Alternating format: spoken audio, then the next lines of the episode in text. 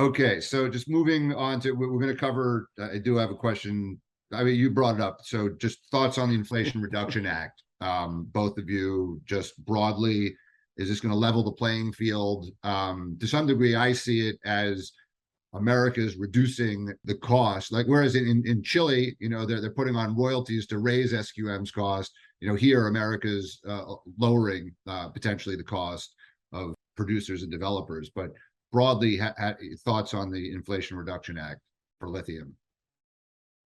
For lithium, I don't think it makes much difference, honestly. I do think it makes a huge difference on the side where you get the kilowatt hour credit and there is no criteria on where the material comes from. I mean, that's huge for a Tesla. That's huge for anybody that is producing packs, cells and packs in the US or quote unquote a friendly country. I would love to think it's going to help lithium a bunch, but let's just see if any projects can get permitted in the United States. And then you can say, okay, Canada's fair game. And yeah, Jigger can loan money in Canada and let's see what happens. I'm not sure that the American taxpayer funds on the loans could go to Canada. I think the Department of Defense, that there are some grants that might work. The loans are one thing. There are loans. They're not grants. There's just, but it's the investment tax credits that matter, right? This 45X and 48C, you know, 30% on the CapEx reduction and then 10% on the overall OpEx. That's really the leveling of the playing field that I'm talking about, because that's free money through the IRS code. And those are direct payments. So even if you don't have a tax liability, you still get the money. So that should be positive, I guess. If you can get permitted, then the loans should help and those tax credits should help, I guess.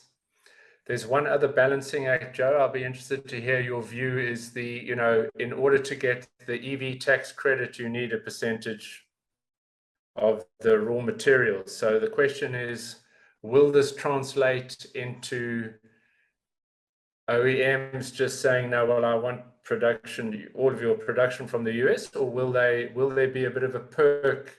Will there be an offset given that the final buyer will get a 7,500 credit because of local raw material? I mean, we already talked about the GM Livent thing. And I mean, I think, I just don't think there's enough to go around in the near term to make a big difference. But the other thing I think that people are ignoring is there's an election in November, and then there's an election in 24. And depending on how it goes, I don't necessarily think the Inflation Reduction Act holds up, because we're in a political environment where I think that to a large extent, supporting green energy is political, and it's unfortunate, but I'm not sure the Inflation Reduction Act survives 2024. Well, it would be January of 2025, but I don't think the upcoming elections this year will change. You know, that's now law. So I don't think even if the House or Senate changes that they're going to rip that up. And a lot of the Inflation Reduction Act was a geopolitical security of supply thing, not a green energy thing. And there's bipartisan support on localized supply. I would disagree with you on that. I think when they say things are bipartisan, bipartisanship doesn't last very long in the United States in these times. I would disagree with the fact that you say it's now law. Well, look at some of our other laws that happened from 2016 on. And until we have a desire to be nonpartisan, and, you know, there's a lot of people in this country that still aren't behind the way the oil industry's been treated, and thinking that, you know, all oil is bad. And I think a backlash is possible. And I think we'll see what happens with inflation. but the Inflation Reduction Act's not going to reduce inflation. It's a poorly named bill. I agree with that. Well, that's why I mean, we can just disagree on that, which is fine. I'm not saying it's going to be canceled or anything, but I'm just saying I think it's still, there's so many things that are unclear that it's really hard to say it's certainly not going to hurt lithium investments. That's for sure. But how much of a help it is? Yeah, I think Rodney's right. I think if you're going to get the tax credits like they did with the oil industry decades ago, where you got to depreciate things in 2 years instead of 16 or whatever it was, depending on what type of capital good it was. Yeah, that's good. That's going to have a positive effect, but you have to have permitted projects. I mean, let's talk about, in the best case scenario, everything that's viable gets permitted. The U.S. is still at a huge deficit to the coming demand, because you can build cathode plants a lot faster. You can build lithium projects. That's true, and I don't think United States self-sufficiency in lithium is realistic. But if you throw in Canada into the mix, then you're getting close. But you don't have to have 100%. But I believe, in a similar way that we had somewhat oil energy independence over 10 years through fracking and horizontal drilling and all of that, you had major investments in that for a long period of time. If you had that same type of investment in lithium in America and in Canada, and I think Canada to some degree might follow U.S., you may have this lowest common denominator, right? They don't want their projects to lose out. So I'm looking forward to see if there's tax policy and benefits in Canada as well. But if you look at both of those, we could have a huge boom of investment in both countries and get to maybe 60 or 70%, self-sufficiency. I don't know, maybe that's too high. A million tons out of a 3 million ton market by 2030, like as a big, hairy, audacious goal. I've put that out there as an idea between Canada and the US. The question here, do you see a risk of demand destruction based on the high lithium prices you're forecasting, both of you? I do not. Let's just go again, memory lane. 2016, price didn't jump over 30. It got near 30. A couple of transactions might have been over 30,000 a ton. Everybody was saying, oh, this will kill the battery market.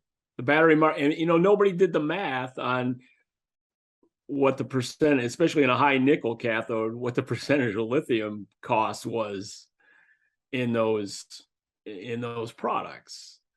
And yeah, it wasn't high for that long, but that didn't destroy demand. It's not destroying demand right now. And what's Tesla's backlog now versus when price was 10,000 a ton? I think there's some people that won't buy. I think the bigger issue is China has the democratized EV market because there's an offering for everybody. You can get a $4,500 Wuling, or you can buy a big Tesla or any of the new Chinese players. We don't have that. I think the more important issue is, what's the government going to try to do to make sure the EVs aren't just for rich guys? Because as long as there's a lithium shortage, there's going to be a bias to make the high-end vehicles. And I don't care what anybody says, Mary Barra can't come up with a high nickel platform where she can sell a car for $25,000 and make money. Okay. Yeah, I mean, that's a key point, Joe. But I mean, that's kind of been the angle for EVs from the start, is the easy pickings were the high end, where the margins were. And the all-in cost of running the vehicle is also something important. I guess that'll be what is it cost to charge and run, and those that, relative to oil. But yeah, I mean, if you look at the number of EVs on offer, that's exploding. I guess the biggest issue is, can the OEMs make enough of a living to keep this going? Because they're the ones who are going to take the squeeze, I think, to be competitive and to price it, unless, even with the credits, We'll see if they can hold the price. I mean, the Cybertruck has just gone dark. I don't hear anything. I don't know where that's going to be priced now. There's certainly not going to be a single motor $40,000 model anymore. And the limit, if I remember, in the IRA, I think is 70. What is the income, Howard? Is it $75,000? No, it's higher than that. Oh, I think it's. I think a married couple filing jointly, it's over 100. I don't remember if it's 125. And then okay, if you're single, it's I think it's under 100 if you're a single filer. Because it has something like that. So I guess that the trick is, can you make a viable car and still get the 7,500 and everyone make money? So I think this is, again, Tesla led the way by putting LFP in Model 3s. And I that's my point to the U.S. auto industry is they probably need to capitulate on their high-end offerings are the ultimum, high nickel platform. But on the low end, they probably need to take a much harder look at LFP, which then gets into the carbonate and hydroxide. But it also gets into the CATL is the main manufacturer of that, and there aren't really non-Chinese players in the LFP market, are there? Yeah, and there's more of them now. I mean, Vivas Kumar just shipped his first sample for that still early stage. Okay. But hey, Vivas, I love you, but but let's look at it. Johnson Matthey was making it a long time ago, and then Nano One owns that plant now. Admittedly, yes, it's not just CATL. It was Ford CATL. That MOU, that MOU that's now on hold. That was meant to be, for their truck, whatever that the e-Transit, right? The thing that they were going to do in Mexico. I mean, that was a big thing for when Ford announced that.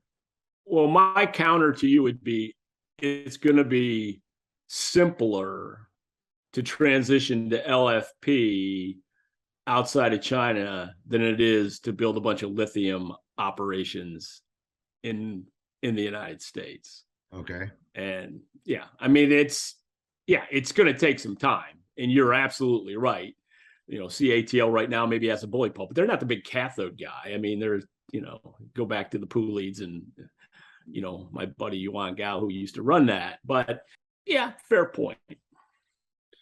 Yeah, I think you're right. I mean, it'll be interesting to see. They're going to have to. There's going to be a lot of. I guess the point is, raw materials is a difficult cost to get around, but they're going to have to find every and any efficiency to stay competitive and make EVs fairly priced if prices are going to be where we think they are. Joe, you've rightly said, I think, we believe in the selling fear, of China is definitely, battery arms race and all of that stuff. We've added our voice, to that. But fundamentally, the Achilles heel, go long with China's short, right? Go long with Tesla's short, and they're short raw materials, right? So is it fair to say that Chinese raw material domestic production, both brine and hard rock, will almost always be a rounding error in global supply, especially for the tier one battery? Yeah, I would absolutely say that. I mean, I've been going to Qinghai since 2002. They spent billions, literally billions of dollars. And there's, they announced 20 years ago that next year they'd have 50,000 tons of high quality carbonate. And now, after billions of dollars in 20 years, they got about 50,000 tons of marginal quality carbonate that's seasonal. And then you add in, I mean, I've been up in Sichuan province at almost 4,000 meters and, the underground spodumene mine, they just don't have good resources. So I believe that China has just in lithium, not in the other metals, China has the greatest vulnerability, and they're not going to be able to start a lithium war because they're going to lose it quick. Because most of the Europeans who would like to do conversion, I don't know when they'll ever sort that out, but admittedly there's a desire there. But in the U.S., Australia is a friendly, and a lot of spodumene could come to Elon's quote unquote refinery in the Gulf Coast of Texas. I want to talk about that. Joe's industry expertise and living in China, et cetera, like on China related questions, I defer to your, expertise, but Roddy, do you have any thought as well? Yeah, I mean, that was the question I raised is will China get out of it? I think there's a number of issues and reasons on top of simply poor quality resource that's going to make it problematic for them. And in the end, and Joe's had lots of guys on his podcast, qualification and quality standards keep improving. So if your resources, if you're looking at more and more marginal against a requirement that's getting more and more stringent, good things aren't coming. That's the reality. Well, Rodney, you mentioned it earlier. I mean, you wrap the ESG concerns in with this, and it becomes a toxic mixture for the globalization of selling Chinese EVs. Because a lot of people aren't, if you don't have a CV that you can show where your battery material came from and that it meets certain criteria, they can get sold in China, but I agree, and I think that's the shakeout, Joe, and it'll come my way. This end of town and elsewhere in third world markets, they will ship out, and they do already in their cars. Yeah. But in the major auto, the European and US auto markets, and some of the others, North America and so on, it's going to be an uphill struggle, and there's also other issues of jobs and all sorts of things. So aside from that, I still think there's going to be some difficulties in actually meeting standards, to qualify into the decent vehicles. And that's, if you look at the average price of a new vehicle in the US and elsewhere, it's nearly triple what it is in China. People buy much more upended cars, and the standard requirement is higher. I want to go into the point you just made, Joe, about Pilbara or others from Western Australia into Texas, or maybe it's Louisiana. I mean, those are two places that Elon Musk talked about, but Piedmont just announced something in Tennessee. So, and that could come from East Coast ports, it could come from Southeast ports, and then barged, up, into Tennessee. In Piedmont's case, they're planning to import from Ghana spodumene. But when I spoke to Pilbara, when we spoke to Dale Henderson, we asked him, long term about that, and he said, like, as a short term solution, shipping spodumene could work, but it's not an effective carrier long term because there's so much waste. And he believes that an intermediate product, lithium phosphate or lithium sulfate, that they hope with Calyx. So what do you think about that long term? Are we going to be shipping spodumene not just to China, but to America and other places, or does it have to be some intermediate?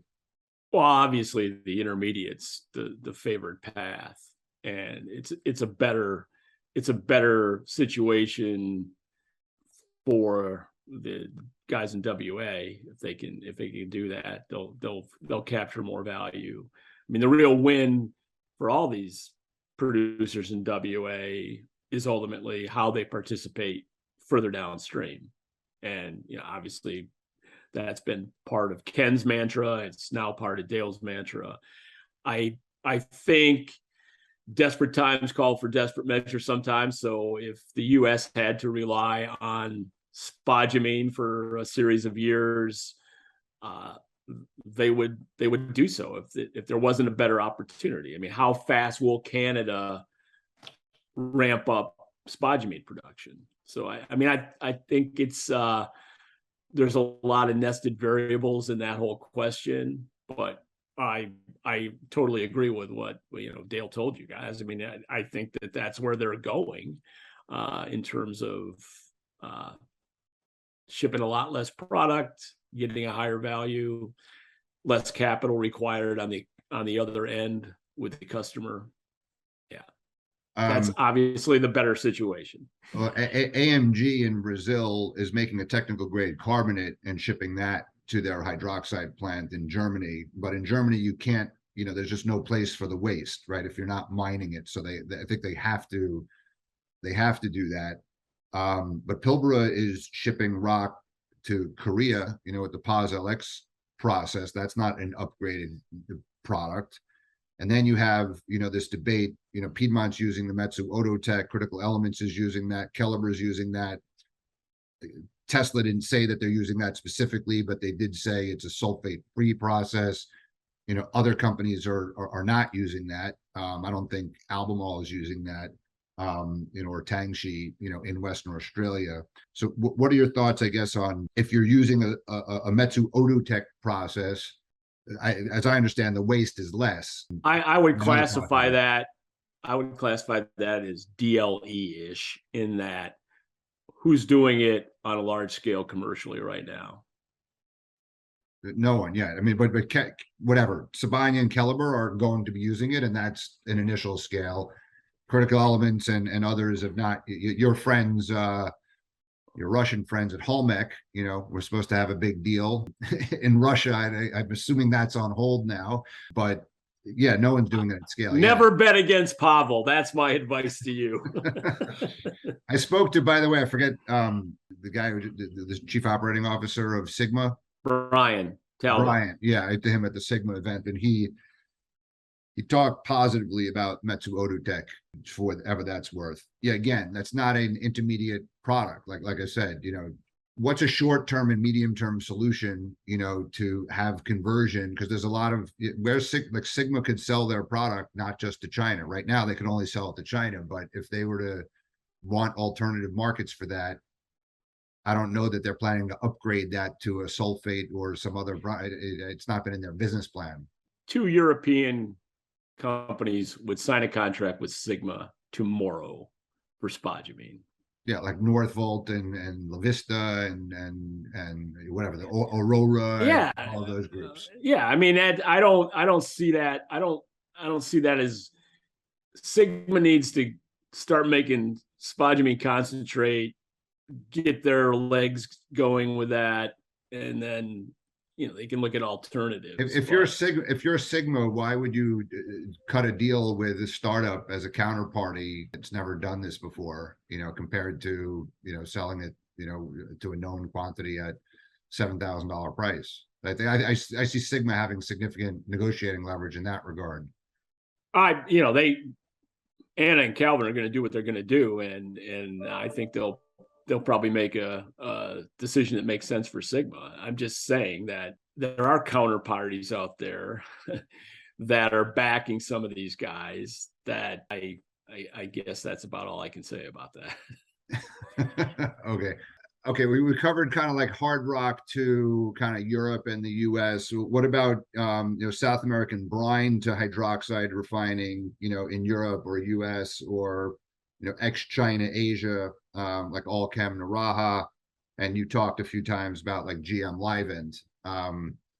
What do you think about that as and then there's also Chile is a free trade agreement country with the U.S., so that would fit, Inflation Reduction Act, but Argentina isn't.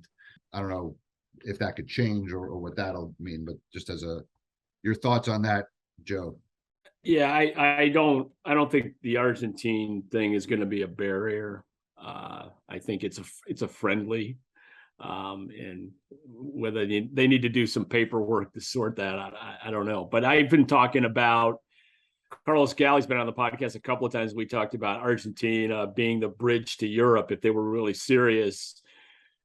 And you've heard producers like, now Allkem, back then Galaxy, talking about making a non-battery grade product to ship out and to be upgraded somewhere else. And that could have been to another product in Argentina, or it could have been to Europe as a feedstock. And I think that is a very viable strategy. And if I was Europe, just from an ESG perspective, I would certainly rather be dealing with less waste that a carbonate to hydroxide process would create than importing spodumene. I mean, I've talked about both because I think there aren't that many options, and you got to look at all of them. But carbonate, it's just a matter of the economics don't work for a converter at the prices we have right now.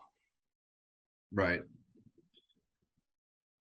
Okay, do you have any thought on that? Rodney is had load shedding in South Africa, so he got disconnected, and now his background's a little bit different. And you know, Joe had the opportunity. He's still as handsome as ever. There you go. Just in the dark a little. Yeah, I mean, I think Joe summed it up there. I think there's also, from the European perspective, I mean, essentially what Joe's saying, and we understand that, is there are limitations to what is on offer on the continent. It's not North America. So you have to look at it slightly differently, and sometimes, beggars can't be choosers. You've got to go with what's on offer. It'll be interesting to see if, morals versus, it's a bit like now with the power and gas and whatever, if morals supersede, cost. Okay. Well said. So last question in this segment before we move to corporate activity, what you labeled over the years, the drama in the Atacama, Joe, we taking a page from that, but using our pop culture references. I used to call it, the big chili, following, my University of Michigan alumni status. And forgive me, like Michigan lost to Georgia, in the national championships. We didn't have that battle, And they may again. I was very disappointed with, it was a huge surprise season for me to even get that far. But anyway, thoughts on SQM's Investor Day. And then I'm writing here, the 2030, people talk about mine life, as important. Salar de Atacama is gigantic, but SQM as a company has a 2030 mine death, unless they renegotiate their contract with their public partner. So what do you think about what they said, in the Solar Futuro, and just broadly, thoughts on what you heard in Investor Day last week? I was there in New York with them. I have my own opinions, but curious yours and Rodney, having read and listened to that. I did an interview last night with a Chilean newspaper with almost exactly those questions, and the article's supposed to come out in the next 48 hours. And the question really was, what did I think about SQM's future? And did I think it was the right thing for Corfo to continue with SQM?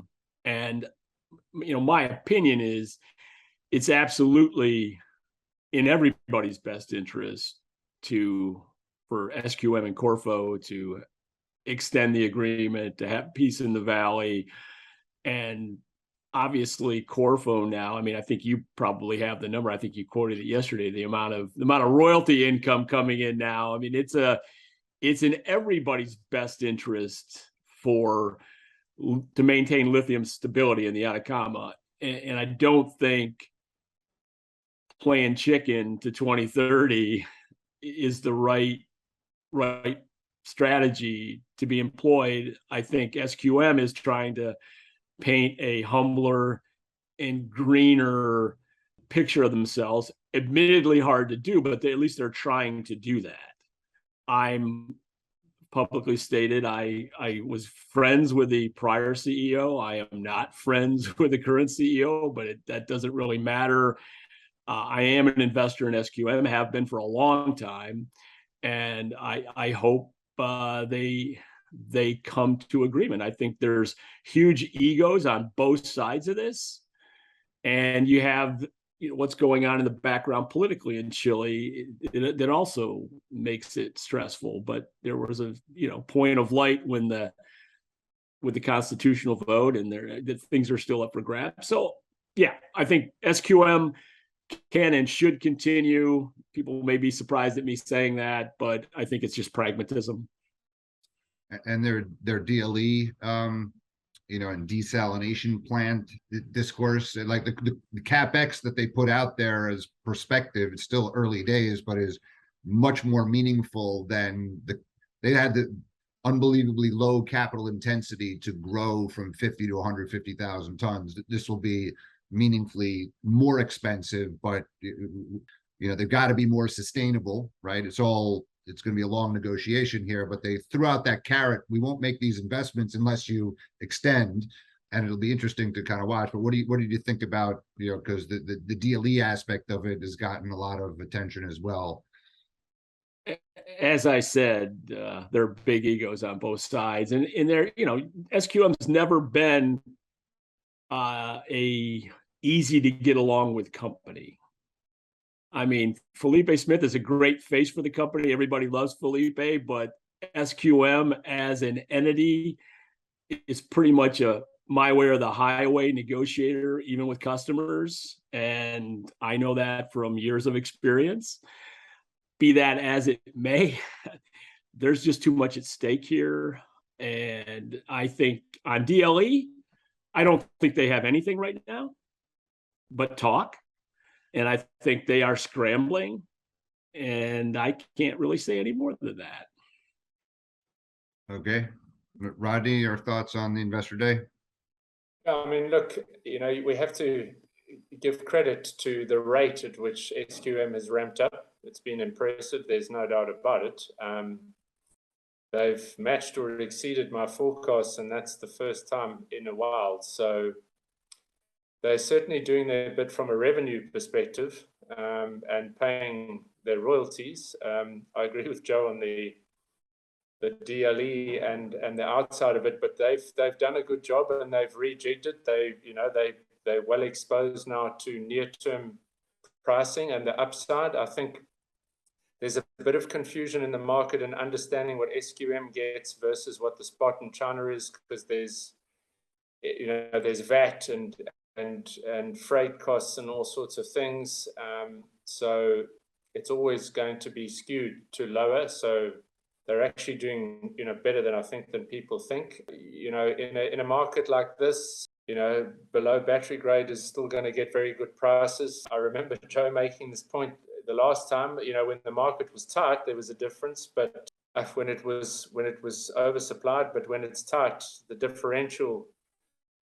You know, people are desperate for materials, so they get paid top dollars. In a tight market, they're always going to look good. They've ramped volumes well. They're keeping their costs reasonable. They're paying at these prices good royalties. But yeah, it seems it would make sense to have the devil, you know, with some oversight, and they seem to be kept in check. You know, if things have gone out of kilter, they've had requirements to bring them back into line. And the truth is, you know, freshwater usage, I mean, the guys know the asset well, and they don't use as much as others. So I think from a Chilean perspective, the revenue is good, regardless of the emotional sentiment around it. And, you know, I think how they've done, I mean, their expansion has been impressive to my mind.